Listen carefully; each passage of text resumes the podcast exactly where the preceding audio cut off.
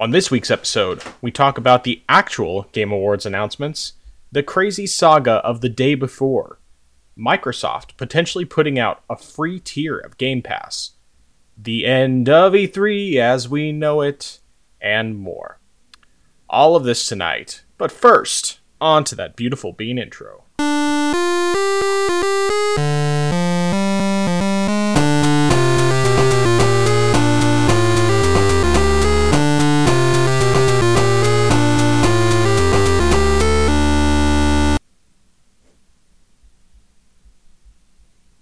Welcome to the place where PC and console gaming talk combine. This is the Orange Box Podcast, episode 10. I am your host, the man who spent his whole life savings to go to E3 and put a non refundable deposit on a hotel for next year's show. Nathan, also known as the Frozen Gamer 87. And joining me as always, the man who believes the day before will still get fixed for sure, Justin, better known as I am Xeracon. How you doing today? I'm doing well. It's it's I'm I'm I'm getting more adjusted to the uh well, somewhat adjusted to the wind going on with the cold weather, but uh not too bad. To, uh, also, this is going to be a short work week since we have our since my job has uh, its annual Christmas party, so we Nice. only get four days of work instead of five. So Wow. it's nice. Wow, you, you get a whole day for a Christmas party? Well, well, not the whole day. It's it's pretty much. Well, I guess technically it's three and a half days because uh, tomorrow actually is the day of the Christmas party. So we only have a half work day. Okay. And then because I guess we're gonna the people who are going to the party are out late, uh, they just let everyone have the day off the next day. Sweet. So yeah. So it'll be it'll be nice to sleep in.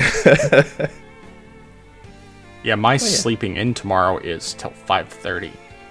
It's the one day this week that I get to sleep later, oh no. but that's that's all right. Next next week I only have to get up at 5 one day.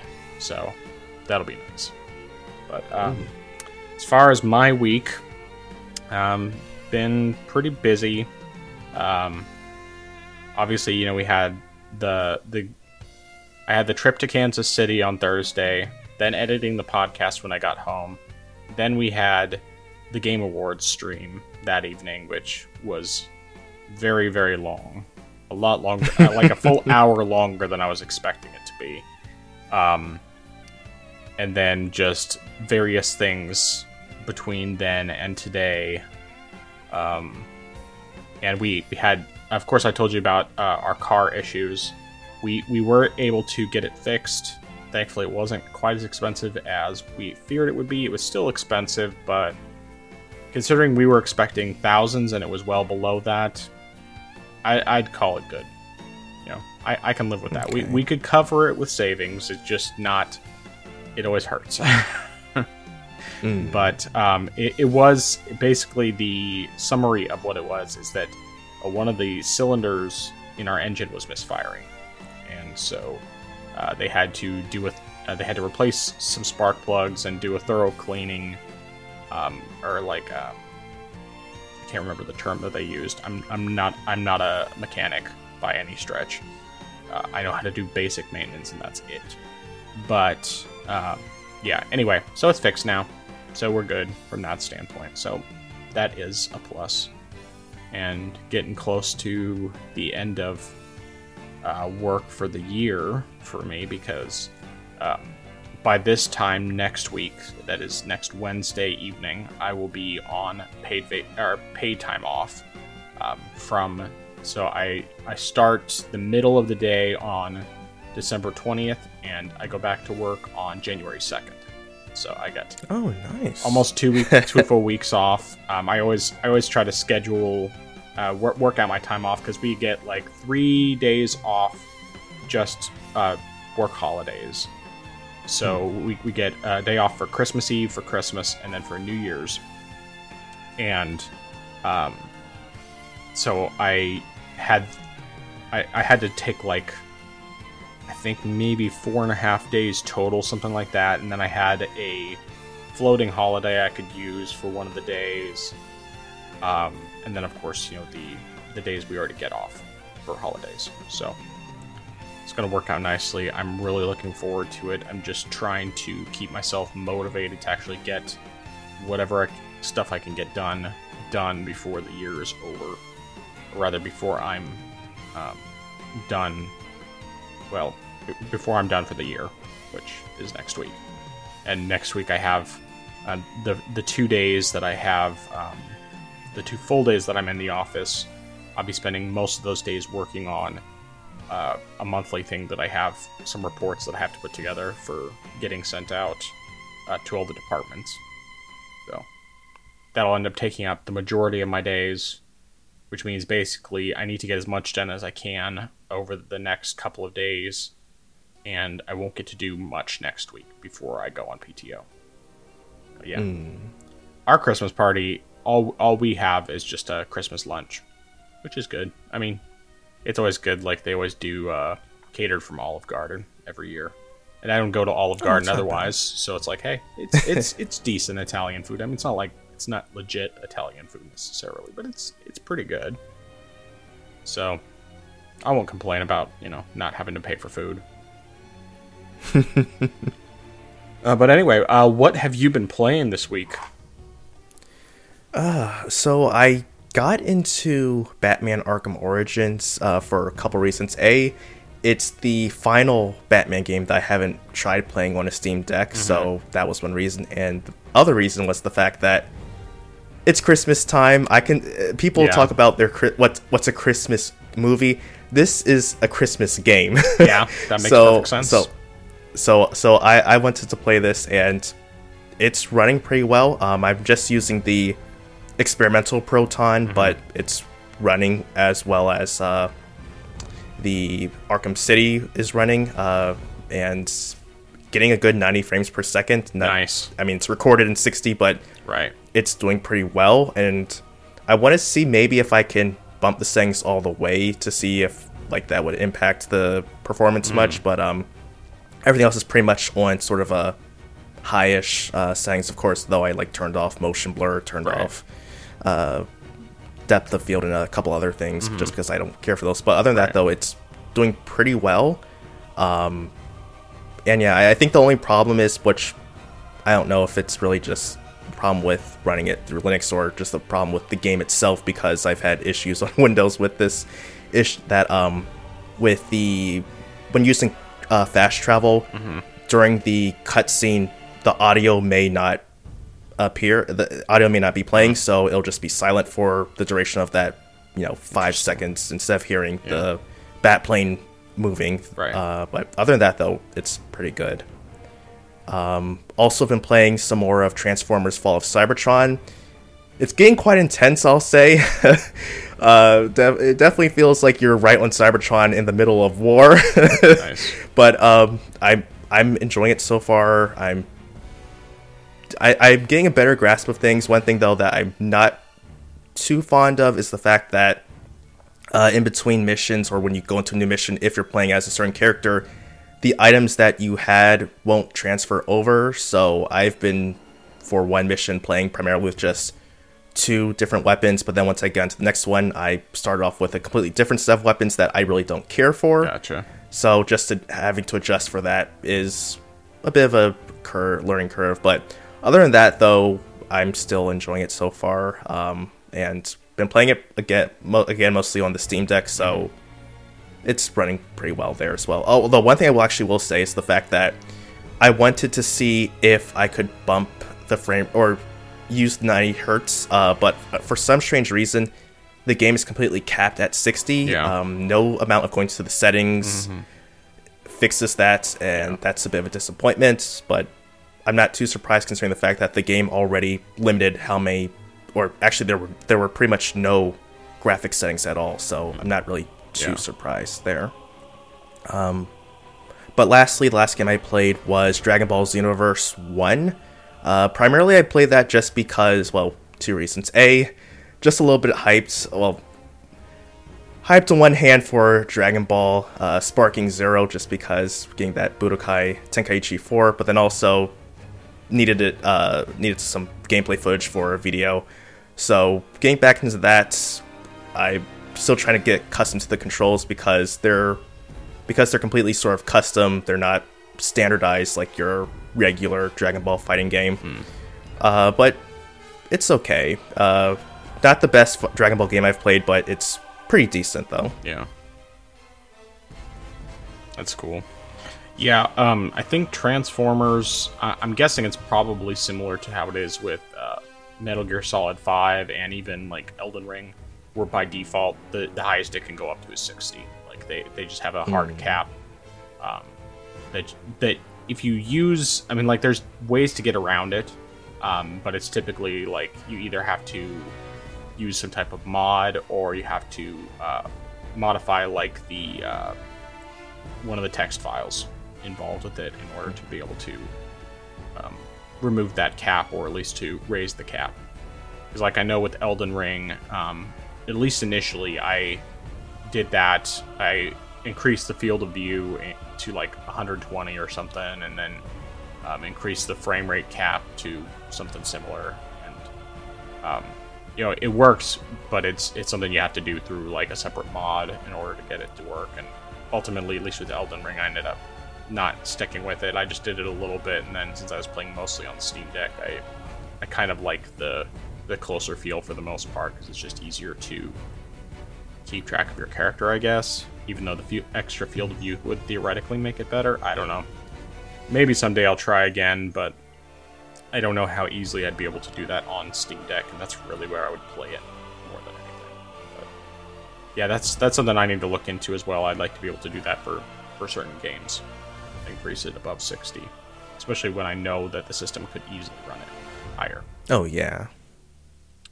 Um, but yeah, so um, speaking of Metal Gear Solid 5, of course, I played a bunch of that this past week. Um, that's like the bulk of what I spent my time playing.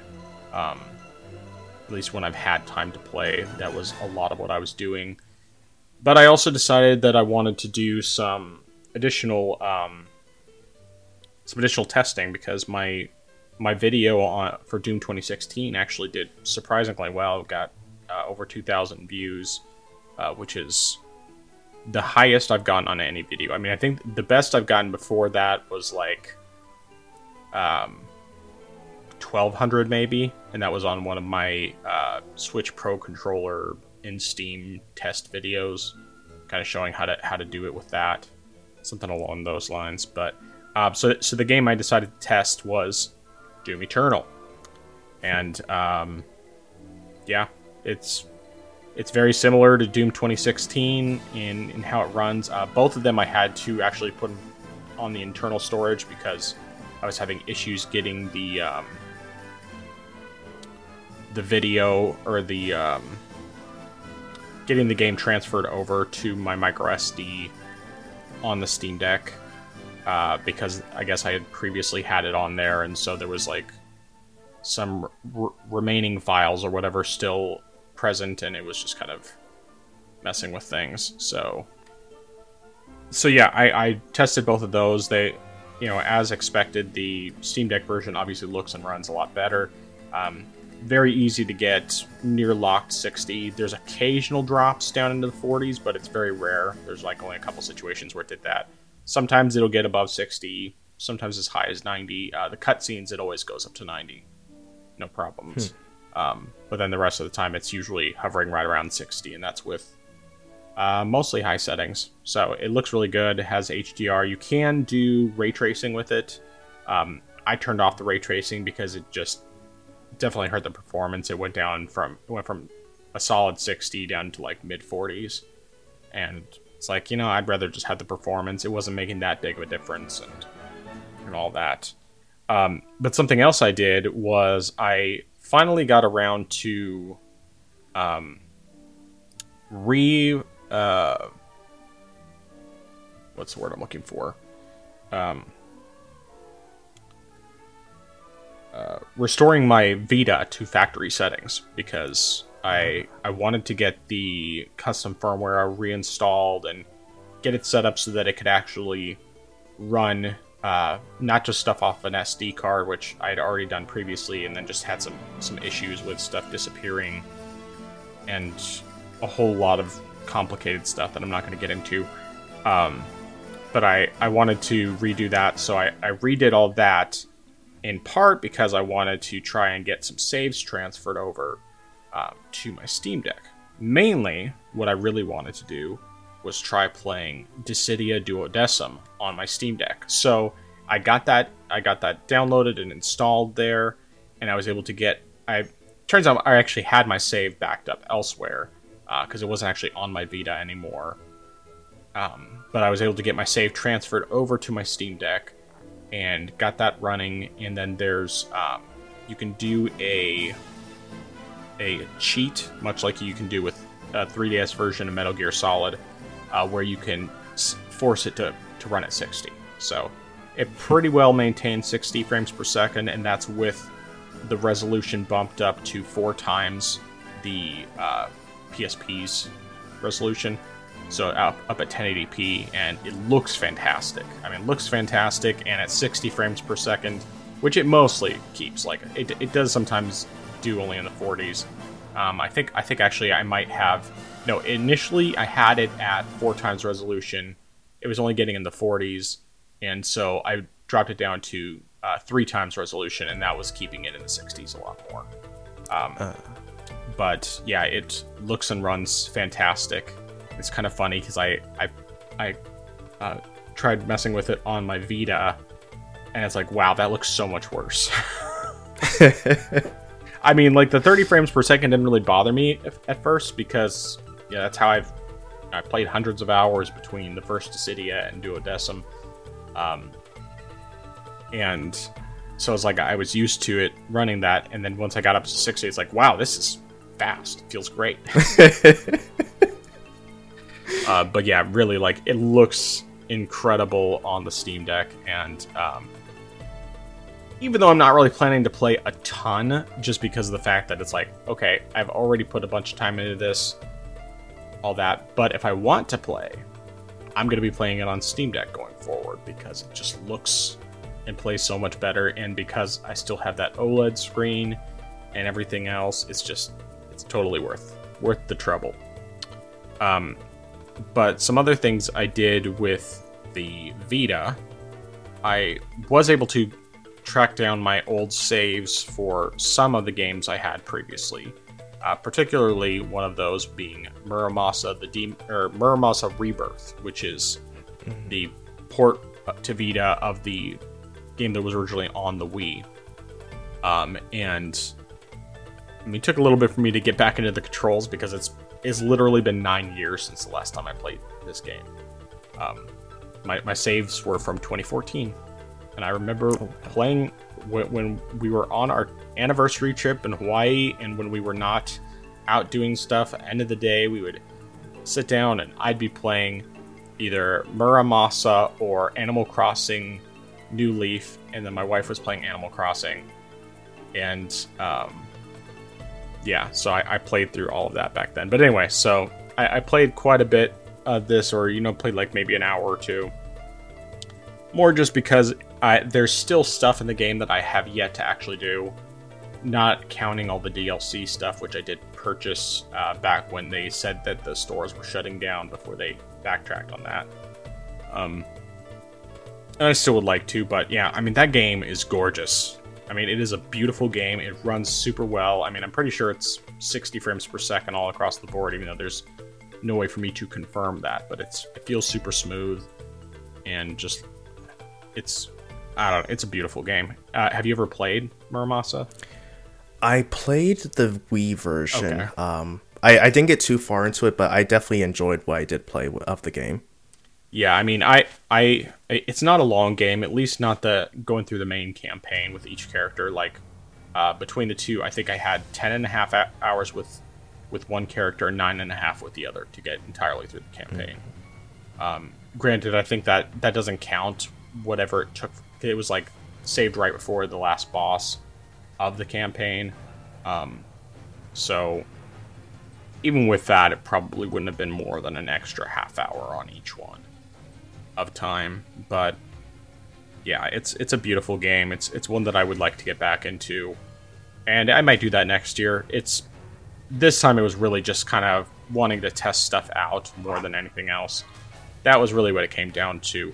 Um, but I did also mess around with with a couple other games. Um, one being uh, Killzone Mercenary, which is another game I have on Vita, and um, that one is. Um, it, it's it's interesting. Like it, it's definitely a visual showcase for the system, and it's one of those that's like I was interested in, but I never like I, I think I originally got it free when it was free on PlayStation Plus when I was still subscribed to that, and then um, I unsubscribed to that year uh, like two or three years ago, and I ended up just buying this during the, that sale as well, or not sale, but uh, right when they said that things were going to be closing down, just because I wanted to give it a real a real chance, especially because it is a Vita exclusive game. Um, so I played. I basically just played through the first level. It's a pretty good game. I mean, I, I, I like what I played. Thankfully, this time I didn't feel like I was fumbling with the controls nearly as much as I was the first time I tried it back in the day. Um, but yeah, it, it's definitely one that I could see myself going through and actually like really playing. I, I like um, checking out those first party games that PlayStation made when they actually still supported the Vita, which wasn't very long. um, and this is one of those that I just I haven't really played yet. Uh, but in addition to that, I also uh, tried out uh, Soul Sacrifice Delta, another one that I bought during that time frame, and um, it's one that I had tried out once again the free PlayStation Plus version back in the day, and I just couldn't get into it. I mean, I I played like maybe half an hour the first time I tried playing it, or well, that is the original version of Soul Sacrifice. Delta, I guess, is just like a better version of of the original Soul Sacrifice. So, um, funny though with this game. So uh, today, when I was recording the footage, you can of course customize the appearance of your character. I I I can't explain this, but I mean, you, will just have to watch the video later. But the there is a version of the character that seriously looks just like Nick Rekieta. so I, I, I, I mean, when I saw the face that looked like Nick, I, I, I went ahead and I customized my character to look like him and just named him Nick Rackets. Um, because I just thought it was hilarious that there was someone that this character looked like him. And so yes, I'm I'm I'm playing as as Nick Rekieta in in Soul Sacrifice. Um, but the little bit that I played, I did actually kind of start to enjoy. Um, I mean, it's supposed to be like a Monster Hunter like game. I think that when I originally tried playing it, for for one, it doesn't really feel that much like Monster Hunter. Um, but it might also just be the the part that I played. Just I don't know. Some aspects of the controls are a little wonky, but it's still one I, I definitely want to give a fair shake, um, especially because it's a Japan studio game. And of course, you know they don't exist anymore, so definitely uh, want to give it more of a chance. But I, I did play a decent amount. I mean, or, or well, I played like first couple missions in that game. Um, but then another game I booted up that has been long been on my backlog of, of my two play games, and it has held me back more than anything because of the fact that it has tank controls. Is Parasite Eve 2. Um, so I am a huge fan of the original Parasite Eve that was something that I played on the original PlayStation back in the day, and I absolutely loved it. Um, I tried playing Parasite Eve 2 back then, but the tank controls, I couldn't wrap my brain around them. Um, and I had only rented it, so it wasn't a big deal back in the days when you could still rent games, which I guess you might still. Well, you can do GameFly, maybe occasionally Redbox. I don't know. Anyway, it doesn't matter the point is, um, I couldn't really get into it back in the day, and I tried. I, I bought it on the on the uh, on PSN some years ago, and wanted to give it a try. again. Still struggled with the tank controls, but I decided to just give it another try today since I got all my games re-downloaded and everything configured on my Vita, minus uh, backing up my physical games, which I still need to do. But um, I was sort of starting to figure out, wrap my brain around the tank controls. Um, I do want to give the game a real chance and actually like really try to play through it. I know that I'll be glad when I'm done with it, just because of the tank controls. But I barely started it, so who knows when that'll actually happen. I'm guessing it's another one of those games that's probably going to be like a next year title because I, I don't anticipate I'll be getting into it really this year. And obviously, I've been talking a ton, but I still have some more things to cover. So, another game, once again, I tried it on the Vita. I did not, I had a really hard time getting into it because I it uses the rear touchpad, and I I think the gimmick of the rear touchpad is just garbage. Um, for most game or well for for this game i don't particularly like it but i still wanted to give it a chance again.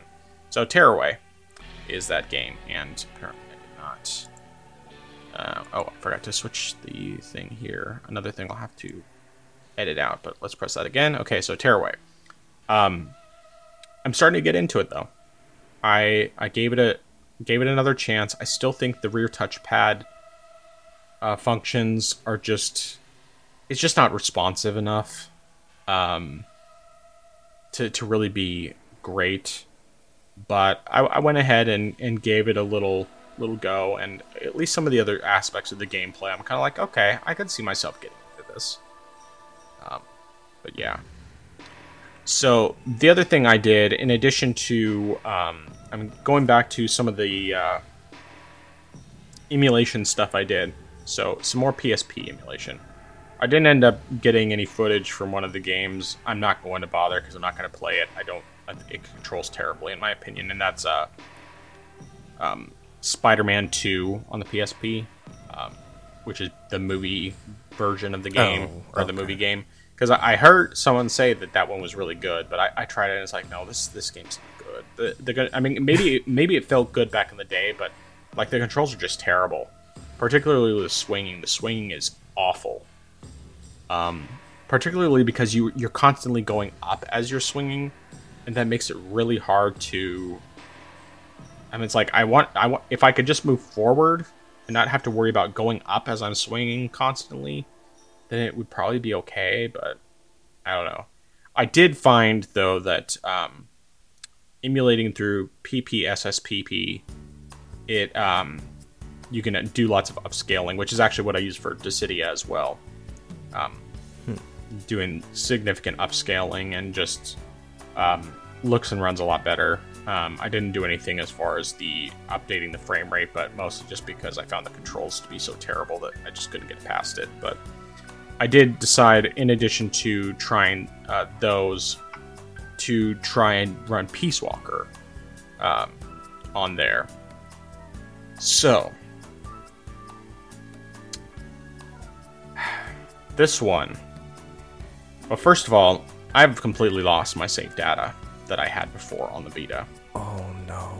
Which in the in on one hand sucks obviously because I put lots of time into it, but since I beat the game already, it's not that big of a deal. Um but I so so I couldn't transfer over my save, which was a bummer.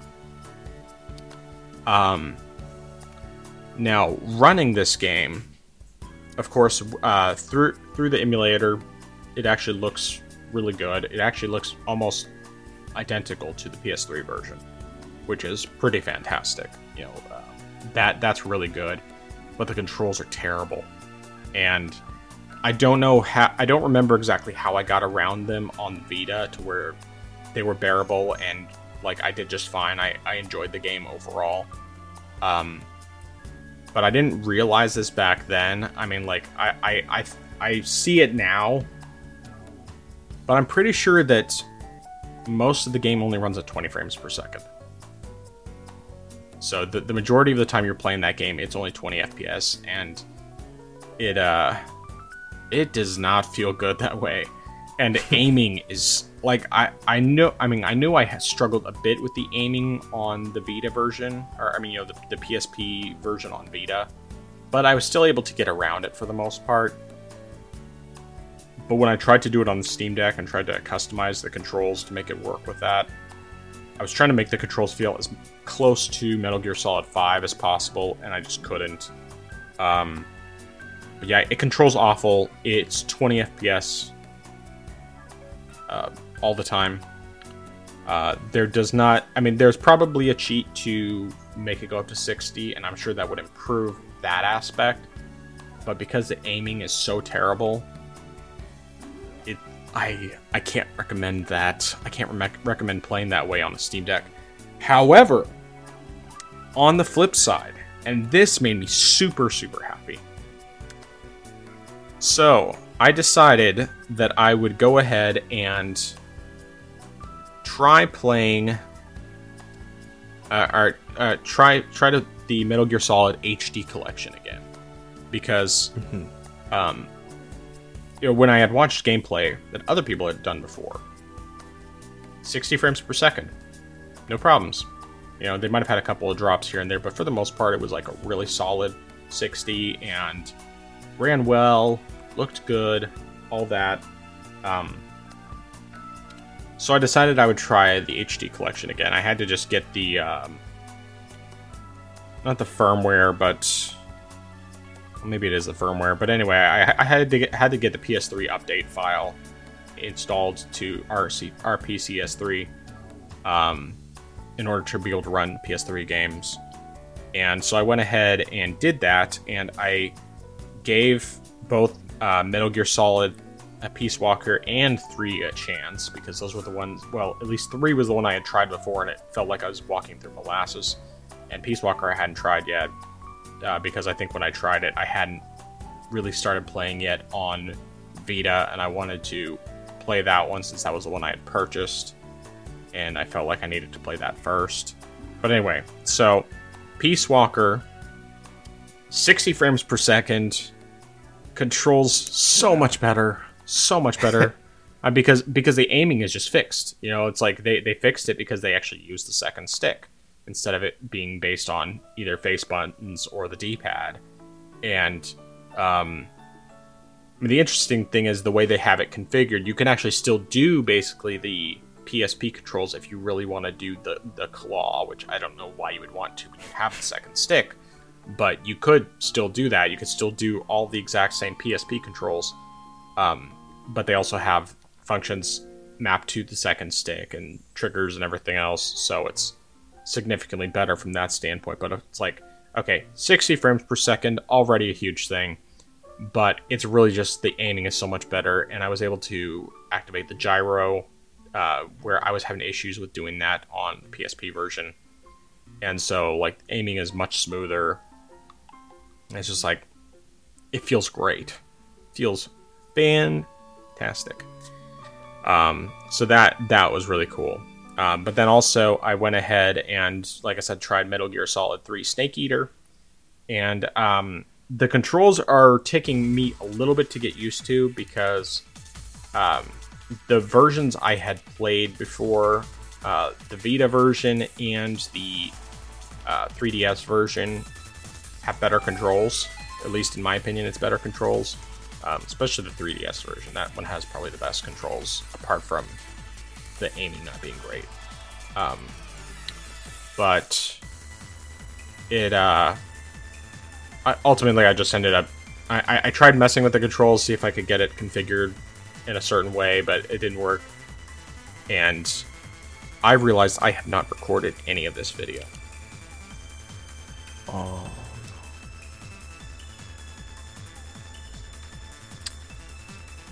Okay, and we've been talking for 30, 40 minutes.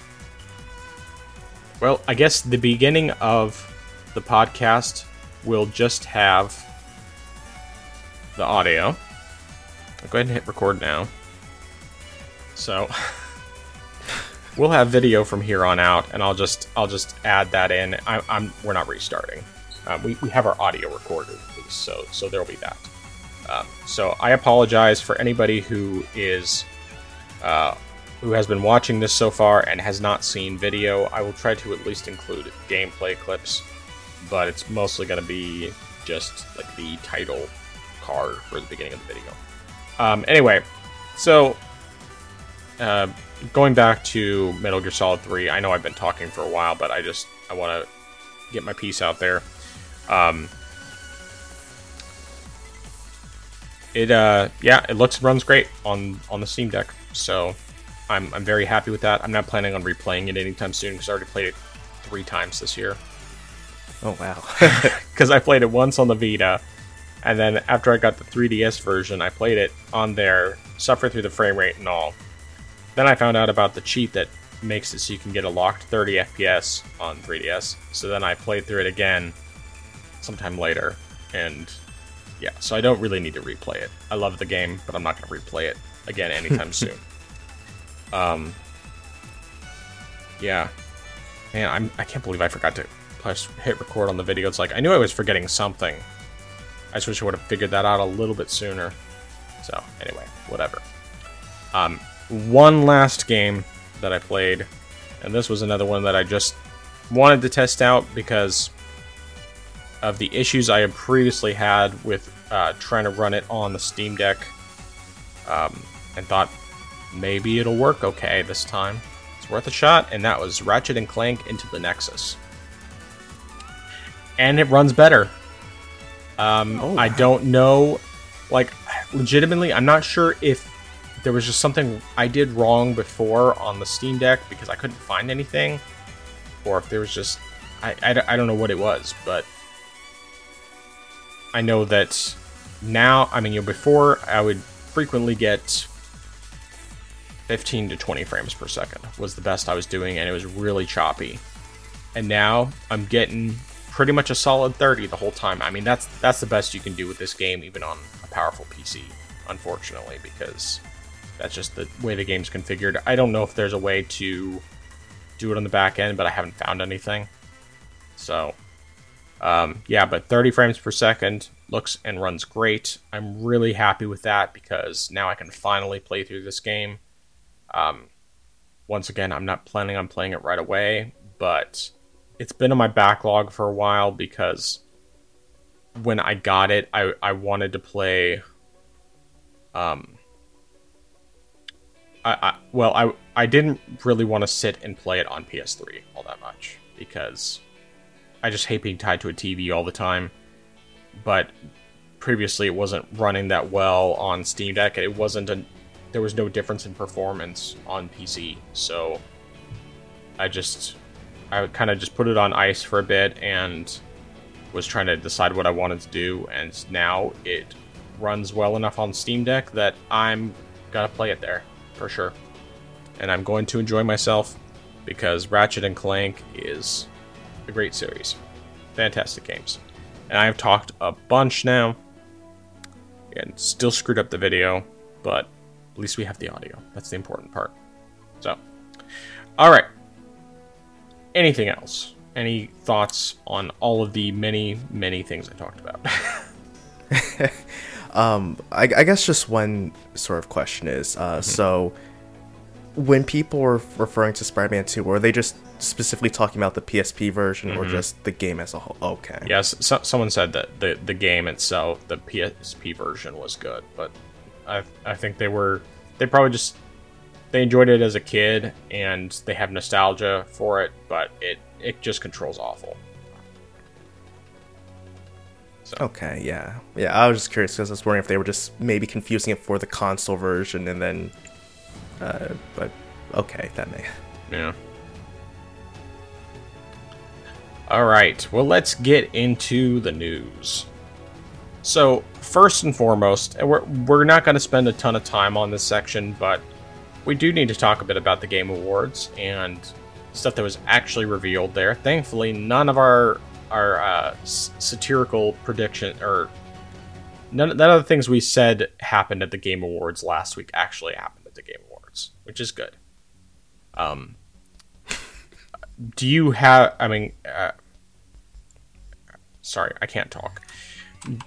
Do you have anything specific that stu- st- stood out to you, um, I can also send you what I have here from from this website if you need something to look at with all the announcements. But Yeah. Um, I mean, just off the top of my head, um, that was well. I think one of the things was uh, um, one thing that uh, I was just gonna say was that was I, I uh, was a nice to see was the uh, uh, Wukong Monkey King uh, release date. That was pretty nice to see. Something that I thought was cool to see uh, was that the um, the God of War Valhalla DLC, and especially the fact that it's free. Yeah. That's nice to see. Um, you know, so you don't necessarily see that sometimes these days, Right. but that's that's that's great to see though. Um, Sega, you know, with their lineup, nothing's really specific, but they're different, I guess, revivals of their IPs. That's nice to see. Um, I haven't played too much of them. Like I've played some of Golden Axe. I played a little bit of Streets of Rage, but I haven't really done too much into the into those games. But it's great to you know, it- it's nice that they're going to bring those back. Dragon Ball Sparking Zero, uh, sort of as mentioned, that's something I'm hyped to see. I'm a little bit disappointed the fact that it's going to be seventy dollars, um, especially considering the fact that it's likely going to have a bunch of DLC added. But I, I, I was, you know, it, I, I was hyped to see it though, that though when it was revealed. Um, and then I, what was the last thing? There was one more game that uh, I, I don't think actually that it was a. Oh wait, um, yeah, I, I haven't actually gone back to see it, but I actually was uh, excited to hear about this happening. Was the um game by uh, Ikumi uh, Nakamura, who worked on Evil Within and Ghostwire Tokyo. Uh, the feed cut out for me, so I didn't see the gameplay, but I know that you know she's done some good work, so I am excited to see that game. Cool, cool. Well, there's just, I mean, there is a variety of things that stood out to me, but I'll just kind of go over a few here and there. Um, of course, the trailer for uh, Hellblade 2 Senua's Saga uh, got the released release window of 2024. Hopefully, we'll get an actual like release date sometime early next year. Uh, definitely interested in that one. Um, let's see here. Of course, the Sega revealed thing of all the IPs they're reviving. Of those, the only one I've actually played is Streets of Rage. Um, I actually Streets of Rage was one of my earliest games that I played. Um, was actually one of the main reasons that I got a Sega Genesis as my first system at 12 years old. Um, and uh, so I, I, can't I, I need to like rewatch the trailer on all that stuff. I can't remember if Streets of Rage looked like it was going to be more of a 3D uh, type of game. I think it would be cool if they did make the jump to 3D. Um, because yeah, the, the 2D games are great, but there's already four of them. So you know, it's like the the with the exception of four that came out you know a couple years ago. Um, you know, Streets of Rage basically hasn't had hasn't had a game in like almost 30 years.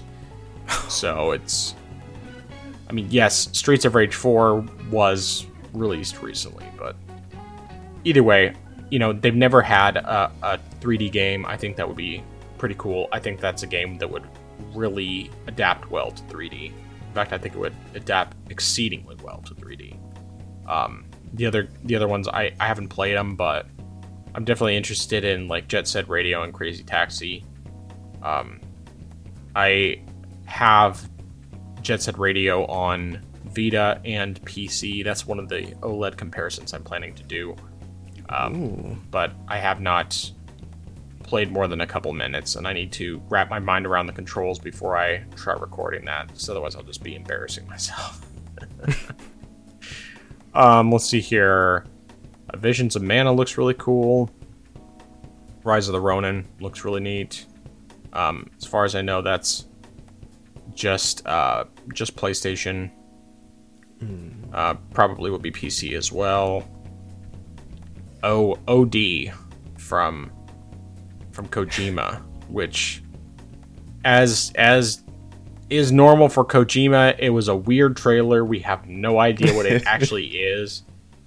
He spent a bunch of time telling us some stuff about it, sort of, but not really. Um, that all of that was rendered footage. It wasn't. It wasn't like live action, which is really impressive. So, yeah, it, it, we'll we'll see what happens with it. I'm I'm not entirely sure. It's definitely got some interesting uh, stuff behind it. Um, Jurassic Park Survival. Oh, so the idea behind it, I think, is cool. The fact who they cast for the lead boggles my mind. I mean, to be clear, I I had never heard of this person until I think that there was like some I don't remember what channel it was because this was years ago. Some drama channel about about this this chick, um, basically not liking the fact that nobody took her nobody could take her seriously because oh oh she, she I think it was that she spoke out against uh, the prawn industry because they hadn't paid her much of anything for all the stuff she had done. Like she, she barely made any money.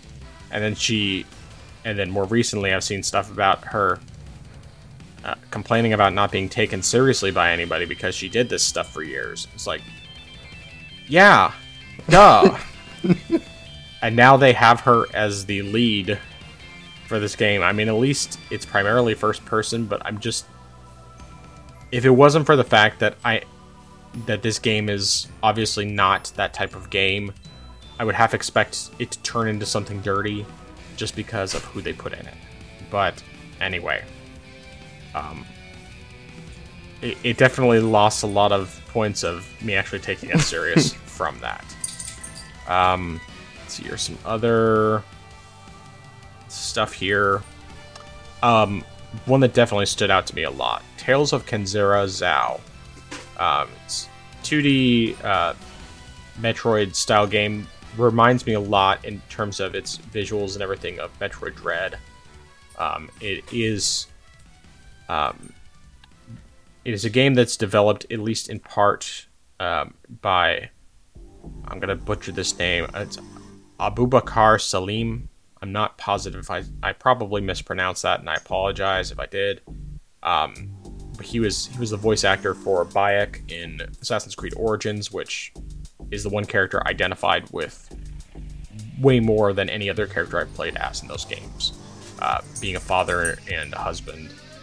And um, the actor was talking about that this game is is has has to do a lot with his own personal journey dealing with the loss of his father, which hits really close to home since I lost my father five years ago, and um, it was already available for pre-order.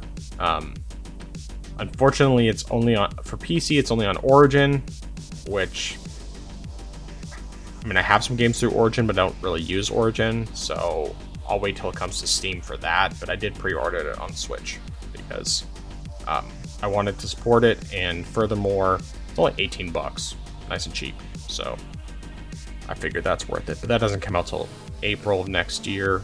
Um, Let's see here. Other stuff. Oh, Blade. Oh. Marvel's Blade uh, being made by Arkane Lyon, um, who did the Dishonored games. Um, it's just a CGI trailer. We have no idea when it's actually coming. Um, but it's a third person action adventure game. I'm very interested. I'm just hoping that they they do the character justice and that they don't uh, try to bring like modern politics into it, which I think realistically, based on what what this studio has done in the past, hopefully they won't bring that kind of stuff into it, and they'll just be true to the character and everything else. But I'm very intrigued, to say the least.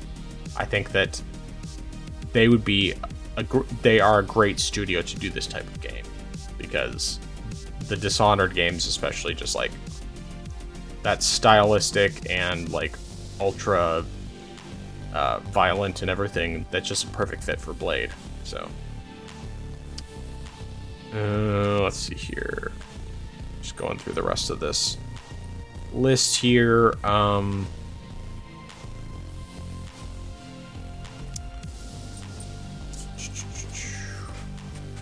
don't think there was much of anything else. I mean, there was that new game from uh, Hello Games. They're they're uh, uh, called Light No Fire. That's basically going to be what's supposed to be a true open world, and basically the intent is that it's the scale of an actual planet. So, um, interesting idea. I'm not sure how interested I am in it personally, just based on how little interest I had in No Man's Sky, but still looks pretty interesting. And oh, Monster Hunter Wilds. Yeah, I forgot about that. So uh, we know it's coming to Xbox, PS5, and PC. Um, it has the rideable mount returning that was in uh, Rise, except instead of being a dog, it's a like feathered dinosaur thing. Um, but yeah, it's it's hard to tell exactly how this is going to work out, but it looks like it might end up being basically like either it's purely a sequel to World, or it's them kind of combining World and Rise into one. I'm not really sure which, but I would say it's at the very least it's a sequel to World because it does look like it's it's much more open than Rise. So, but yeah, I think that was the last one. Um, of course, Baldur's Gate 3 won Game of the Year, not surprising, as we expected. I'm really glad that Spider Man didn't win anything at all. I actually saw a meme uh, about they call me 007. Yeah. Zero awards. Yeah, uh, zero awards, zero mentions, and seven nominations, something like that. I can't remember, but yeah, yeah, something like that. It was, it it made me quite happy. I mean, I know that the reason it didn't win had nothing to do with the message and you know the the reasons that we personally are against the game. Um, then it's really just because of all the other games that came out this year. But yeah, anyway. Any other thoughts on on Game Awards before we move on to the next topic? No, I, I thought there were some pretty decent reveals, so yeah, I'm pretty pleased. All right, so the day before. Now, this is something I started following a while back. Not because I was actually interested in playing the game, but more just because of in I mean the way I looked at this game from what I saw early on was that it was vaporware, that it was a similar situation to Abandoned. Um, it was a it wasn't quite the same from that standpoint because they did technically release something, but um, so f- for anyone who hasn't been paying attention, uh, the day before was supposed to be an open world uh, zombie survival MMO RPG, and uh, this small studio has been having announced the game back in 2021, um, and has had several times where they've delayed the game. They've come up with various reasons. They've changed the style of the game multiple times. Um, they they would frequently get up to what was supposed to be either the release date or shortly before the release date and then delay it again. And they finally released it um, last week. And it was completely broken. Not at all what they advertised. It wasn't open world. Had hardly any zombies, hardly inter- any interactivity. Had I mean, was a buggy mess. Like it made Bethesda games look like like the most polished things you could ever see. And um 4 days after they released it, they closed down their studio. And since then, they've been hard at work. Um, well, actually, even before that, they've been hard at work scrubbing everything that displayed it as being a zombie survival game uh, because basically it turns out that it's essentially an extraction shooter, is, what it came down to. Um, uses a bunch of recycled assets, just stuff that they purchased from the Unreal Engine 5 store. Um, there's like not really anything original, even though they said they've been working on this game for five years, supposedly. Um, and it just it doesn't do any of the things it says it's it was going to do, like absolutely nothing. And they've been scrubbing their timelines. They've been scrubbing their YouTube channels. In fact, their YouTube channel has no videos anymore. They've taken other games that they published, and in order to not affect the sales of those games, they've changed the publishers on those. Um,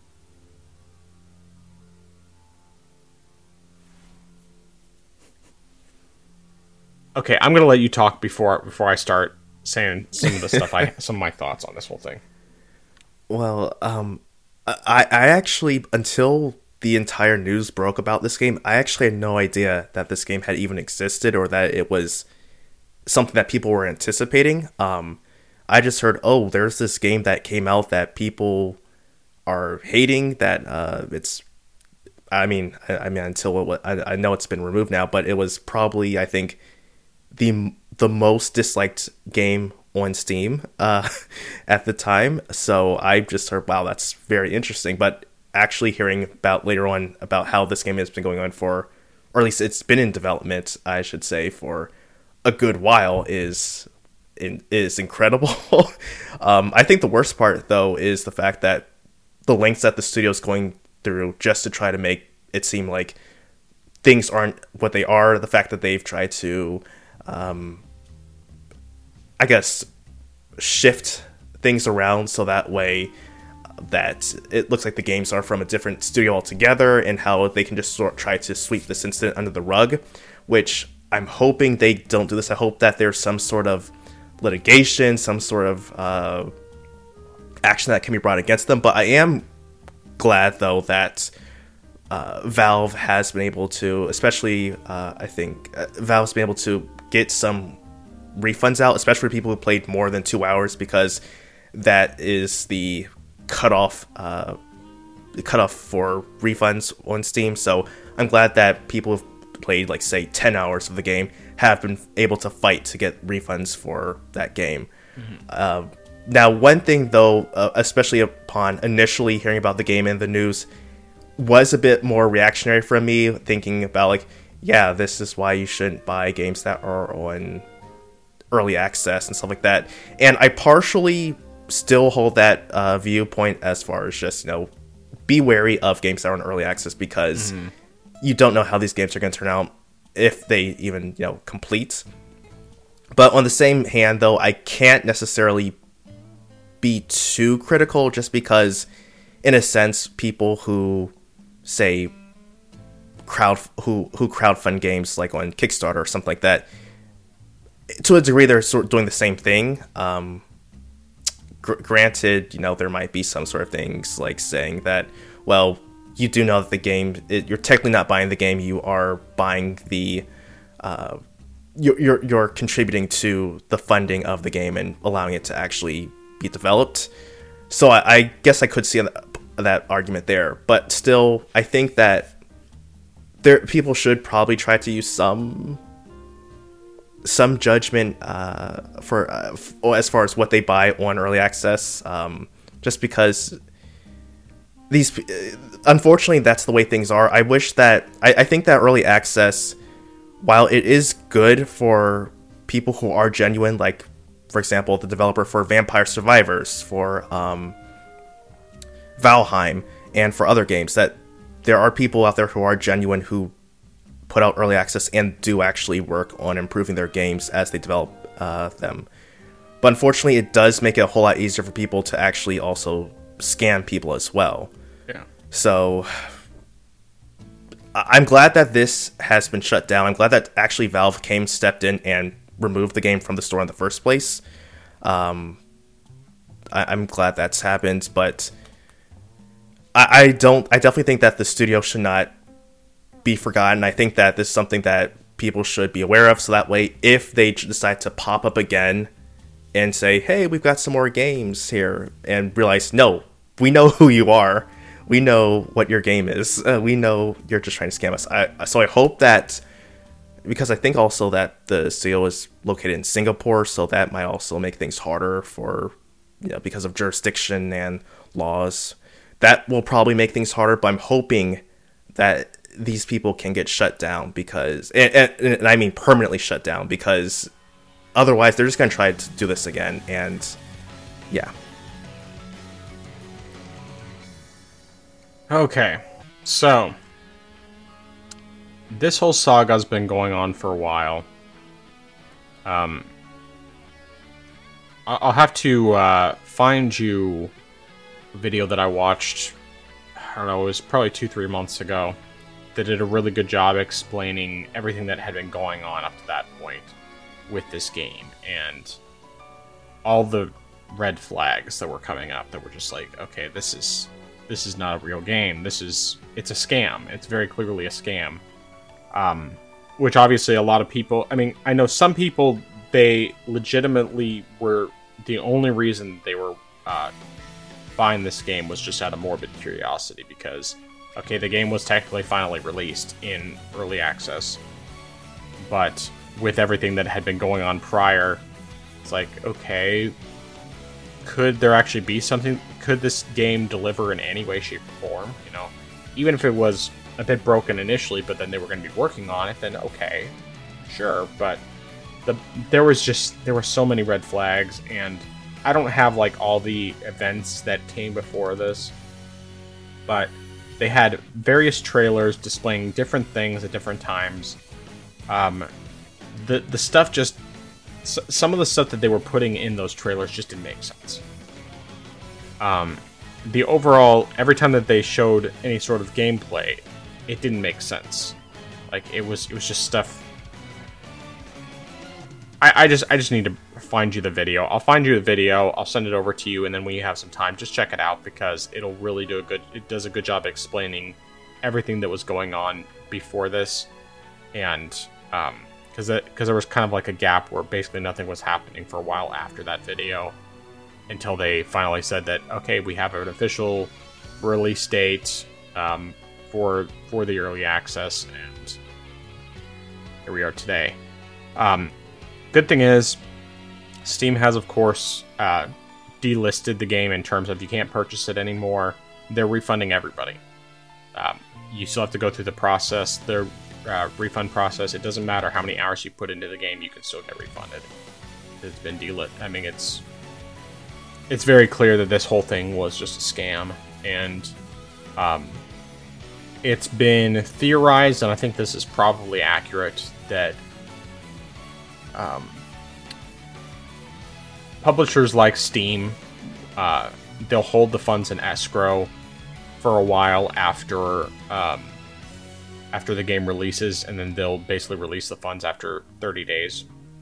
Um, or you know, it could be that could be as much as that, which means that this developer may not have actually seen a single dime of the money that they were supposed to be getting, even though they, I think they sold like 200,000 copies um, within the first week, and I mean, before today, like half of those had already been refunded. Um, and hopefully the rest of them will get refunded as well. But yeah, this this whole saga is just like, I mean, it's not as bad as Abandoned in a sense because Abandoned, like, it was very clear that was vaporware from early on. They didn't even try to pretend that they had gameplay, um, or well, rather, they didn't show any game, any supposed gameplay. With that, it was just like it was nothing. You know, they, they kept saying they were going to have something, and they never had anything, and then just disappeared from everything. Um, unless we find out that it turns out Abandon was actually OD all along. because, you know, the theory that, that Kojima was behind Abandon. Um, but yeah, this, at the same time, this is just a, a complete trash fire. And, I mean, I'm glad everybody's going to be able to get refunds, but seriously, people, you need to put your critical thinking caps on when when you see stuff like this and you just keep looking at it and there's a lot of inconsistency in what you're seeing. You need to be aware that this is definitely not it's not real. And there's definitely plenty of examples of early access where they're perfectly fine. You don't have to worry about that. But this is not one of them. There, I mean, even if I hadn't seen the video that was talking about about this game and about all the oddities behind it of the whole saga, probably just seeing the gameplay in general to me would have said this is not there's something not right about this. All right, well let's move on to the next topic here. So Microsoft potentially putting out a free tier of Game Pass. You want to cover this topic? Yeah, sure thing. So, oh, sorry. So this isn't anything that is official just yet. It's something that is uh, still floating around, but there is an idea that Microsoft could be putting out uh, a free version, well, free uh, version of Xbox Game Pass, uh, just to, ex- but they're all ex- experimenting by also making it an ad view version. So, say you can play two hours of Xbox Game Pass, uh, but in return you have to watch some ads, like say 30 seconds of an ad, and you get two hours of game streaming. Um, and this is par- partially for places like Africa, India, Southeast Asia, or other places that might not, you know, ha- they might have. Uh, I guess what's what's the best way to put this? Uh, they're they're smaller developed areas, um, so they don't really have that type of income to say buy a console. Something like this would mm-hmm. work well for them. It's say, hey, you can play games, video games for free, and stream them. All you do is just watch some ads. So that's the idea behind this. Um, and so I think it's something. Oh, well, I mean, I guess. I, guess. Uh, I mean, unless you want to put your two cents in first. No, go for it. Okay.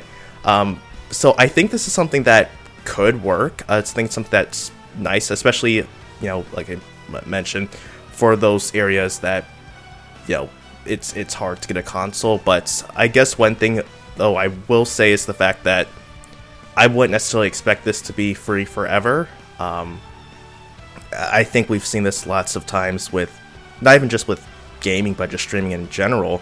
Something starts off with a good or appealing value, but then after a period of time, then a price gets introduced or a price goes up.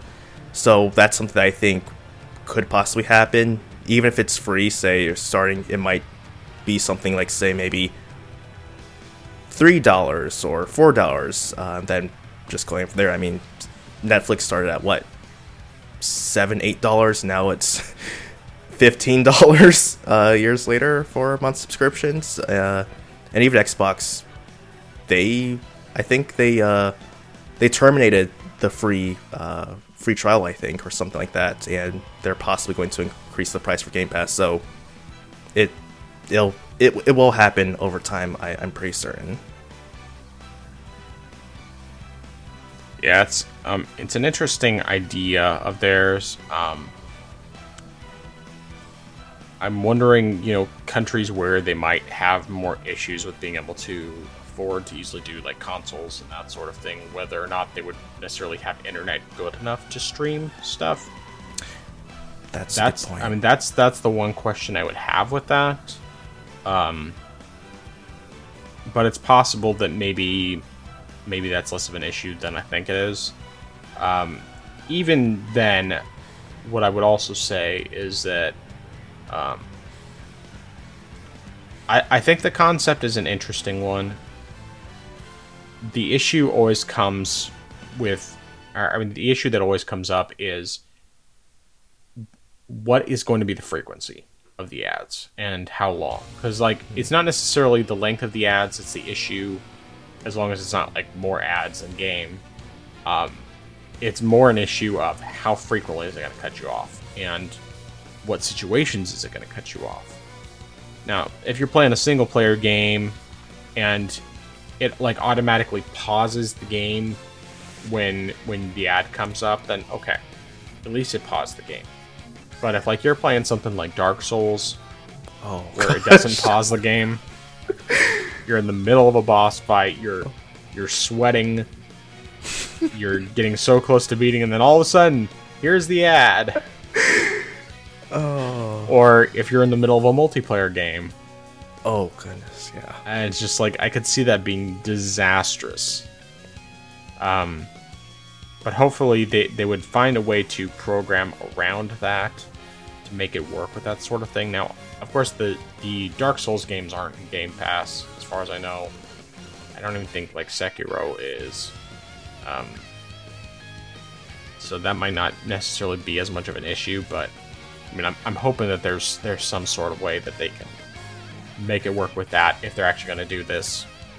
Um, yeah, because like you know, like the Switch, that's one thing I actually really like about Dark Souls on the Switch is that you can technically pause, you just go to the home menu, then it suspends the game. Or you know, I'm sure that probably would work to some degree with like quick resume um, on on Xbox, and I think they have a similar feature to that on PlayStation now as well. So theoretically, there's a way to work around it, but anyway, it's an interesting idea. It, it would, I mean, the one thing I would say about this is this would probably help Microsoft immensely on making money off of Game Pass. Because Yeah. while I do think that they they make more money off of it than a lot of people think because of just the sheer number of people who subscribe and never use it or forget that they have it and say subscribe. I mean, I think I think Microsoft's making a lot more money than people think they are from this, and um, since they have you know enough revenue in general to to work this out, then you know it might not be as bad as, as people think it is. But more than anything, if they're having people put ads in Game Pass for a free subscription, that's how they're going to make their money the most, more than anything else. They'll make a ton of money that way, and they'll probably gain a lot of subscribers too. Now, I personally, I can't stand having ads. Um, I've actually gotten really spoiled by YouTube Premium. I, I held off on getting it for a while, but then it got to a point where it was like, it wasn't even just the ads; it was being able to download the videos for offline, uh, for listening or watching offline, and that's been huge. Um, and the fact that, of course, since Google made it impossible to do otherwise, uh, you are able to get the um, what you call it. You're, you are able to have your screen off while videos are playing, which is great. But I mean, it's it's a reasonable price for for what you get. I think. I think it's a good service, and I wish that like Rumble and stuff would would do stuff like that because it's it's a really quality service. Works well, even if you're listening to every conversation you have all the time, which is unfortunate. But I don't know how I don't know if there's any way around it. It's just in the the world we live in, you're being watched. The government has a secret system. Machine that spies on you every hour of every day. Anyway, um, yeah. Any other thoughts on that? Uh, no. Um, uh, although I'll just make a quick comment about mentioning Dark Souls. I actually did have a similar experience where I was fighting a boss and I was close to being the boss, but then my controller died and no. uh, then the boss just punished me. but yeah.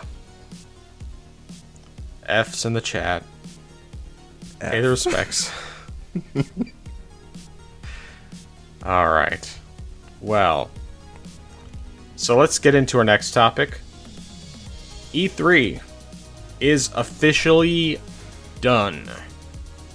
The ESA put out a tweet yesterday announcing that they are officially closing down E3 for good. So, um, despite my intro, no, I didn't actually buy any any stuff for going to E3. I, I decided long time ago that I didn't want to go, even before it became clear that it was it was going away. Um, but definitely, it's not surprising at this point because it's basically been dead for a few years anyway. But what are your thoughts?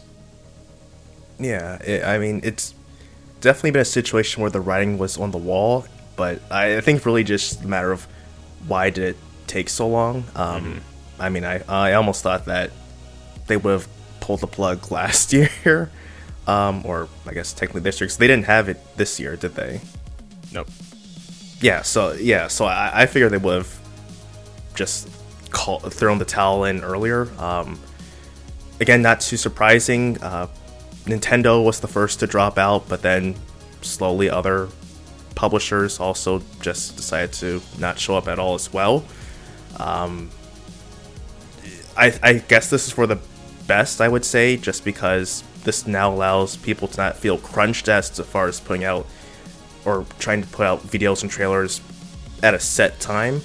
Um, so that way, more companies can say, "We'll put out we'll put out a video or pres- present something when we have something worth presenting, mm-hmm. and just not pe- have people show up and say, "Hey, here's something that we're working on. We're just going to talk about this thing and maybe show you a five second cinematic about something we're working on." Now we can actually, possibly, hopefully, I mean, I don't, I'm not gonna say that this is actually gonna happen, but maybe, hey, we're actually gonna have a trailer. We're gonna have gameplay in it now. Um, I mean, we might have some cinematics, but we'll actually have some gameplay you can actually look at and see this is actually how the game's to play, this is what's going to be in the game, this is what you can do in the game, and not just have some sort of simple teaser. I'm hoping this is something that we can actually, you know, do. And also for something like this, it, it even gives a chance to have some surprises. Say, hey, here's a game that's coming out um, that we're to put out, say, next year. You weren't expecting us to have a trailer for this, but here it is right now. Um, and I also think that's even just going to save companies a lot more money in a sense too, because you won't have to spend so much money on the marketing by showing up at E3. So, mm. or even just like having these presentations, you can just put up a video online.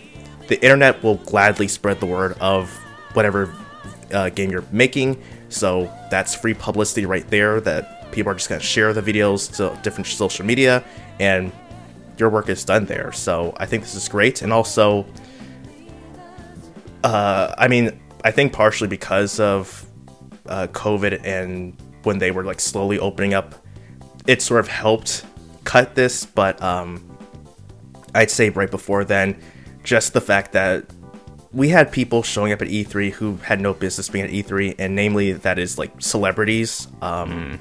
And I, I just felt that it's a waste of time and money to have these people who probably aren't interested about gaming, uh, and so like doing all these different things that I, I, feel really takes away from the whole reason that people are there in the first place is uh, is another reason why I'm glad that it's over. But uh, but yeah, I mean, uh, for people who have watched it for a long time, it's definitely a, a, a sad moment. But I think that moving forward, it's gonna be for the best.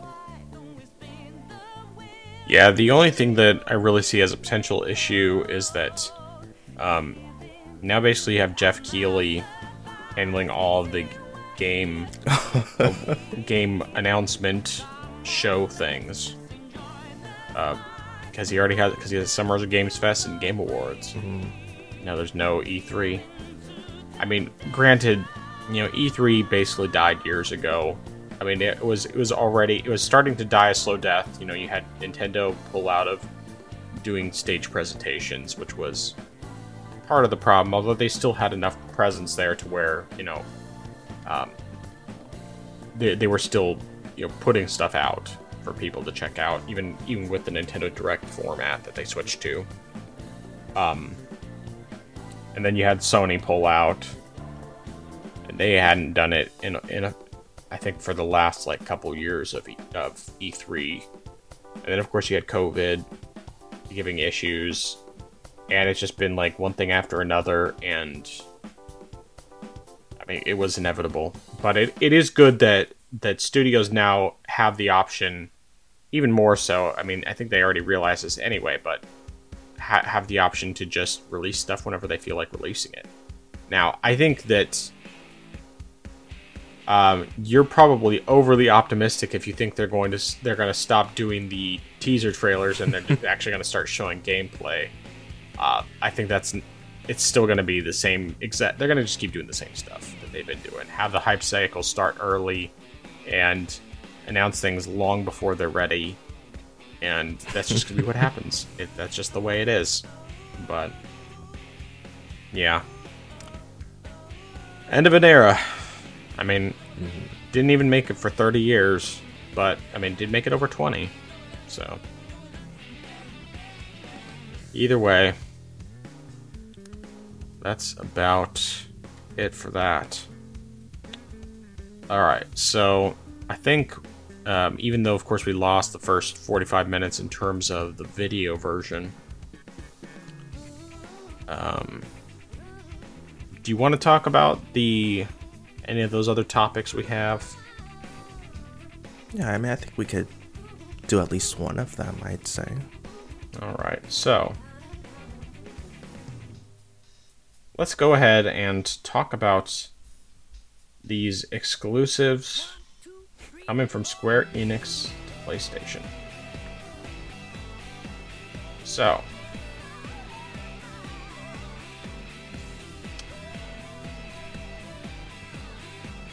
course, Final Fantasy XVI has been exclusive to PlayStation, and it will be coming to PC sometime next year. Um, Final Fantasy VII Remake is currently exclusive to PlayStation, but is also on PC.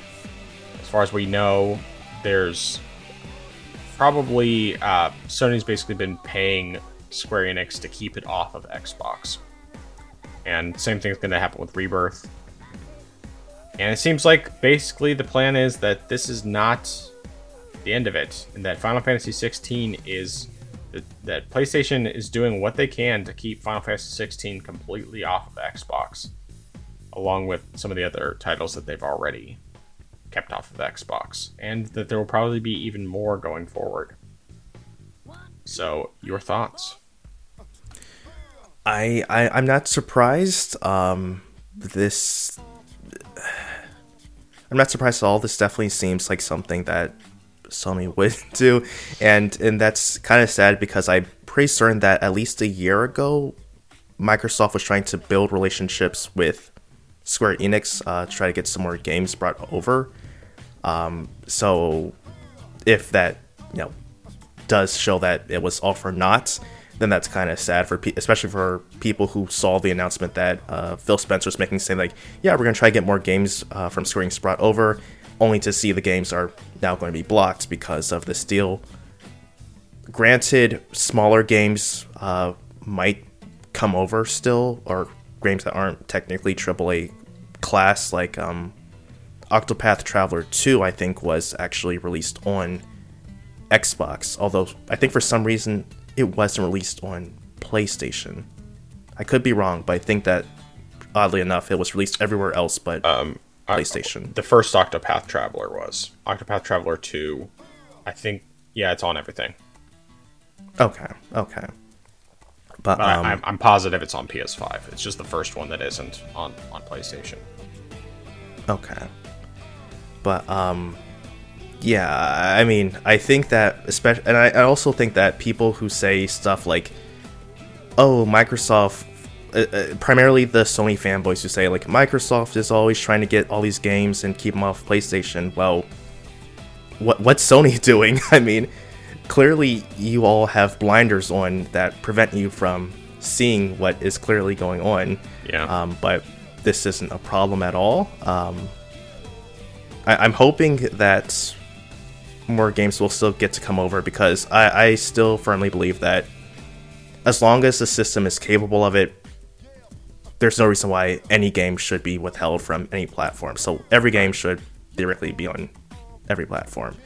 Um, but I believe that this is going to happen though. Um, granted, this was still supposed to be like just a rumor, nothing that's confirmed, but considering the fact that the person who presented this was correct about several other things regarding uh, Sony, PlayStation, and Square Enix deals, I'm I'm fairly confident this will happen. Yeah. Seems pretty likely. Um. Yeah, I mean, I, I wish for for the sake of Xbox and just in general that this wouldn't keep happening. I, I think I, I've definitely come to the point where I feel like exclusives on any platform shouldn't be a thing.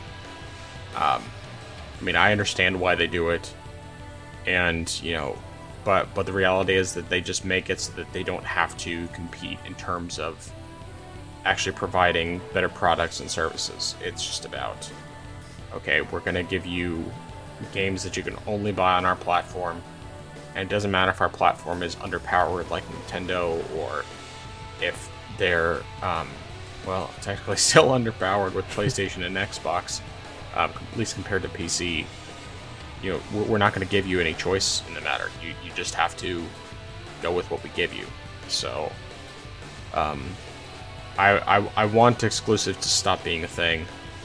Um, it's funny though because for me, because my first real exposure to Final Fantasy was on PlayStation, even though I knew it started on Nintendo. For me, PlayStation was my Final Fantasy platform.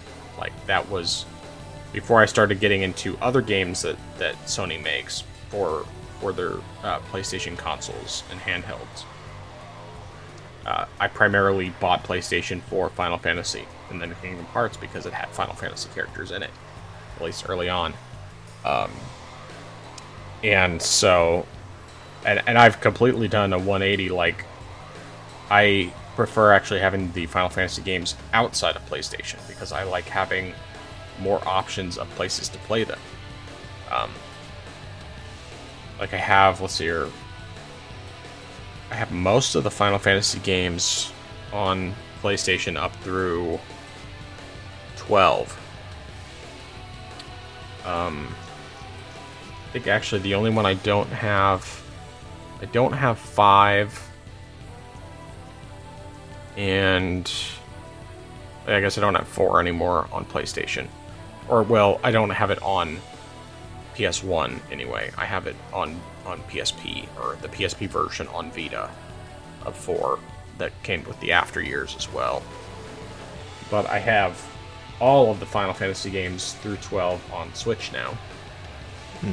Because I have the Pixel remasters and then I got the physical versions of of 7 and 8 and 9 imported from Japan. And then I have 10, 10, 2 and 12 the Zodiac Age, all there as well.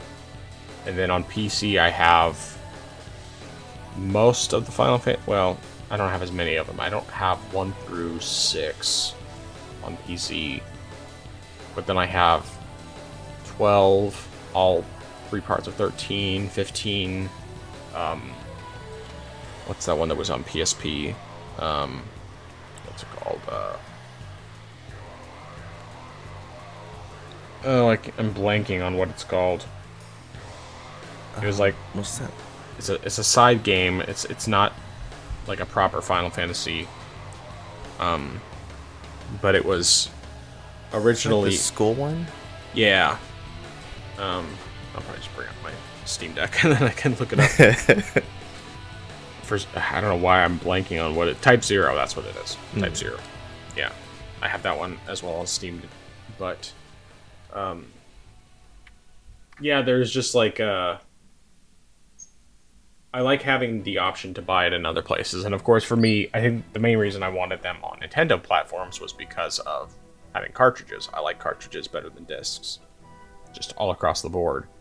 And of course, at least at the time when I bought most of these, the Steam Deck wasn't a thing, so I could get a physical cartridge of all these games which I thought was just a cool novelty, especially since most of these games originally were PlayStation exclusive.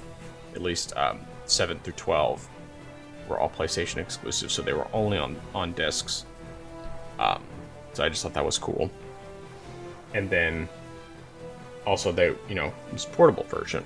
So it's like portable, physical copy. So I have that, and then, you know, I have a bunch of digital copies and everything else. Um, but anyway,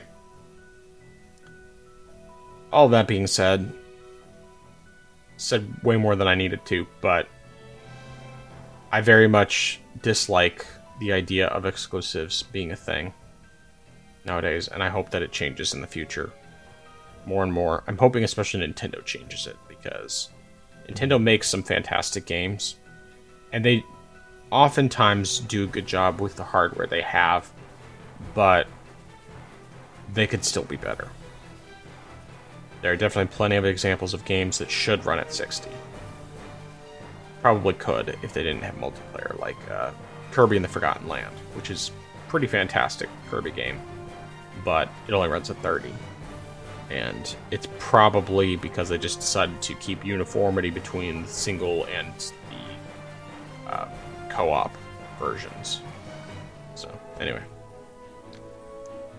That's that's all I have to say on the matter.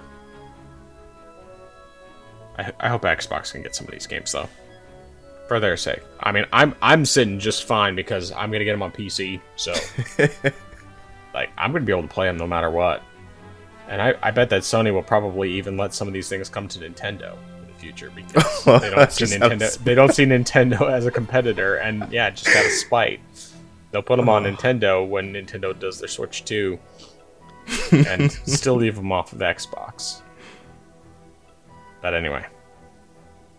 Any other thoughts? Uh, no, sir. All right, recommendations and dissuasions. All right, so in keeping with my theme mentioned from last week, my recommendation is the film The Polar Express. Uh, it's a very fun animated Christmas film. Um, I actually didn't see it when it came out years ago. I actually saw it years later. Somehow, uh, my family got the DVD, so watched it. Mm. It's fun. You know, it's a nice, simple, enjoyable film. You can watch. Um, my niece and nephew actually watched it last week for the first time, and they they enjoyed it. Uh, but it's it's definitely good. Um, animation still looks very well um, to this day, and I think that's just a testament to how great it looks. Um, but yeah, nothing ex- no, nothing extreme you have to worry about. Nothing that's uh, complicated. Just a fun, simple movie. Cool, cool. Well, my recommendation, I, I decided I'm going to do a Christmas movie as well, since last week was uh, something different. But mine is a uh, polar opposite to um, the Pol- uh, Polar Express in like every sense of the way word. Um, it is a rated R movie, but it is a Christmas movie. It's not Die Hard, although I love Die Hard. Um, it is Fat Man with Mel Gibson playing Chris Kringle. Uh, the premise of the movie is that a spoiled kid gets coal for Christmas. He gets mad and he hires a hitman to go after Santa to kill him. and the the concept sounds ridiculous, but it's really well done, and it's actually, and it's not it's not cheesy. Like it's actually just a well done movie, and um, my wife is not usually a fan of rated R movies. I mean, like, there are very few that she likes. I think basically, sh- she has said that this she hasn't decided with rated R movies if this one is her favorite or if uh, Shaun of the Dead or Hot Fuzz are her favorite. So she enjoyed this one a lot. It's become one of our new uh, yearly uh, Christmas movies. So I recommend Fat Man. 2020, Mm. fantastic movie. Um, it's it's it's violent. Um, gets gets a little gory in spots. Has a lot of swearing, but that's about it. There's no nudity or anything like that in there. And um, honestly, the message isn't even all that bad, which is surprising. But I guess I guess Mel Gibson is Catholic, so that's probably part of it. But either way, it's a yeah, it's it's a great flick, well worth checking out. I definitely recommend it. And your dissuasion. Um, this is one that I just sort of coincidentally kept with the Christmas theme, but that is to don't put off your Christmas shopping anymore if you haven't done it or started to do it already. Um, less than two weeks until Christmas. Uh, Yep. If you want to get something ordered online, you're probably going to have a bit of, uh, you might have some hassle with getting it shipped by, uh, before then. And also in stores, you know, items might be sold out. So it's good to start doing it now if you haven't done it already. But if you've already done it, good job. Pat yourself off the, on the back. All right, my dissuasion is something completely unrelated. That my, uh, my dissuasion is if you are emulating games on the Steam Deck, particularly anything PSP, do not use RetroArch because it does not run the games very well. Um, it has a lot more issues. I had some like freeze ups. It doesn't have, uh, well, at least when you launch the game, there's not really an easy way to access the menu that I could discover to adjust anything, maybe update the visuals, that sort of thing.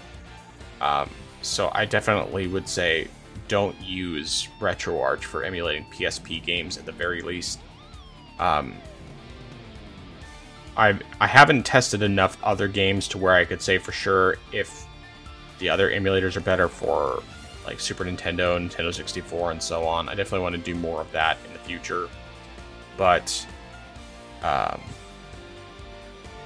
I mean, when it comes to PSP emulation, at least PPSSPP is a fantastic emulator, and the fact that I could get Dissidia looking so good and running at 60 frames per second is fantastic. It looks and runs a lot better than it does on PSP and Vita, and considering it is the best Dissidia game of the three.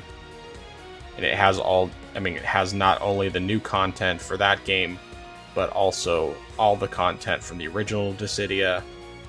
Totally worth your time. So, um, yeah. But anyway, like I said, don't use RetroArch for PSP emulation. And maybe not for any emulation. Even though its interface is pretty cool. I do like the interface. So, All right. Uh, anything else? No, sir. So where can people find you? They can find me on my channel. I am Xeracon, uh, youtube.com slash at I am Xeracon. That's I A M X E R A C O N. I know that I mentioned last week that I was going to try to put out a video uh, uh, horror themed, but that's kind of been pushed back because of a couple other things that popped up that I wanted to talk about. One I'm hoping to actually put out by Friday, so we'll definitely see what happens there. But um, yeah, I've got some stuff going on, and I might try to do something special next week. But I will actually let you all know on the next uh, in the next video. Sounds good. All right, well, you can find me on youtube.com slash at the frozen gamer 87 um, I just put out a couple of videos comparing in handheld mode the visuals for visuals and performance as well as the initial load times for both Doom 2016 and Doom Eternal.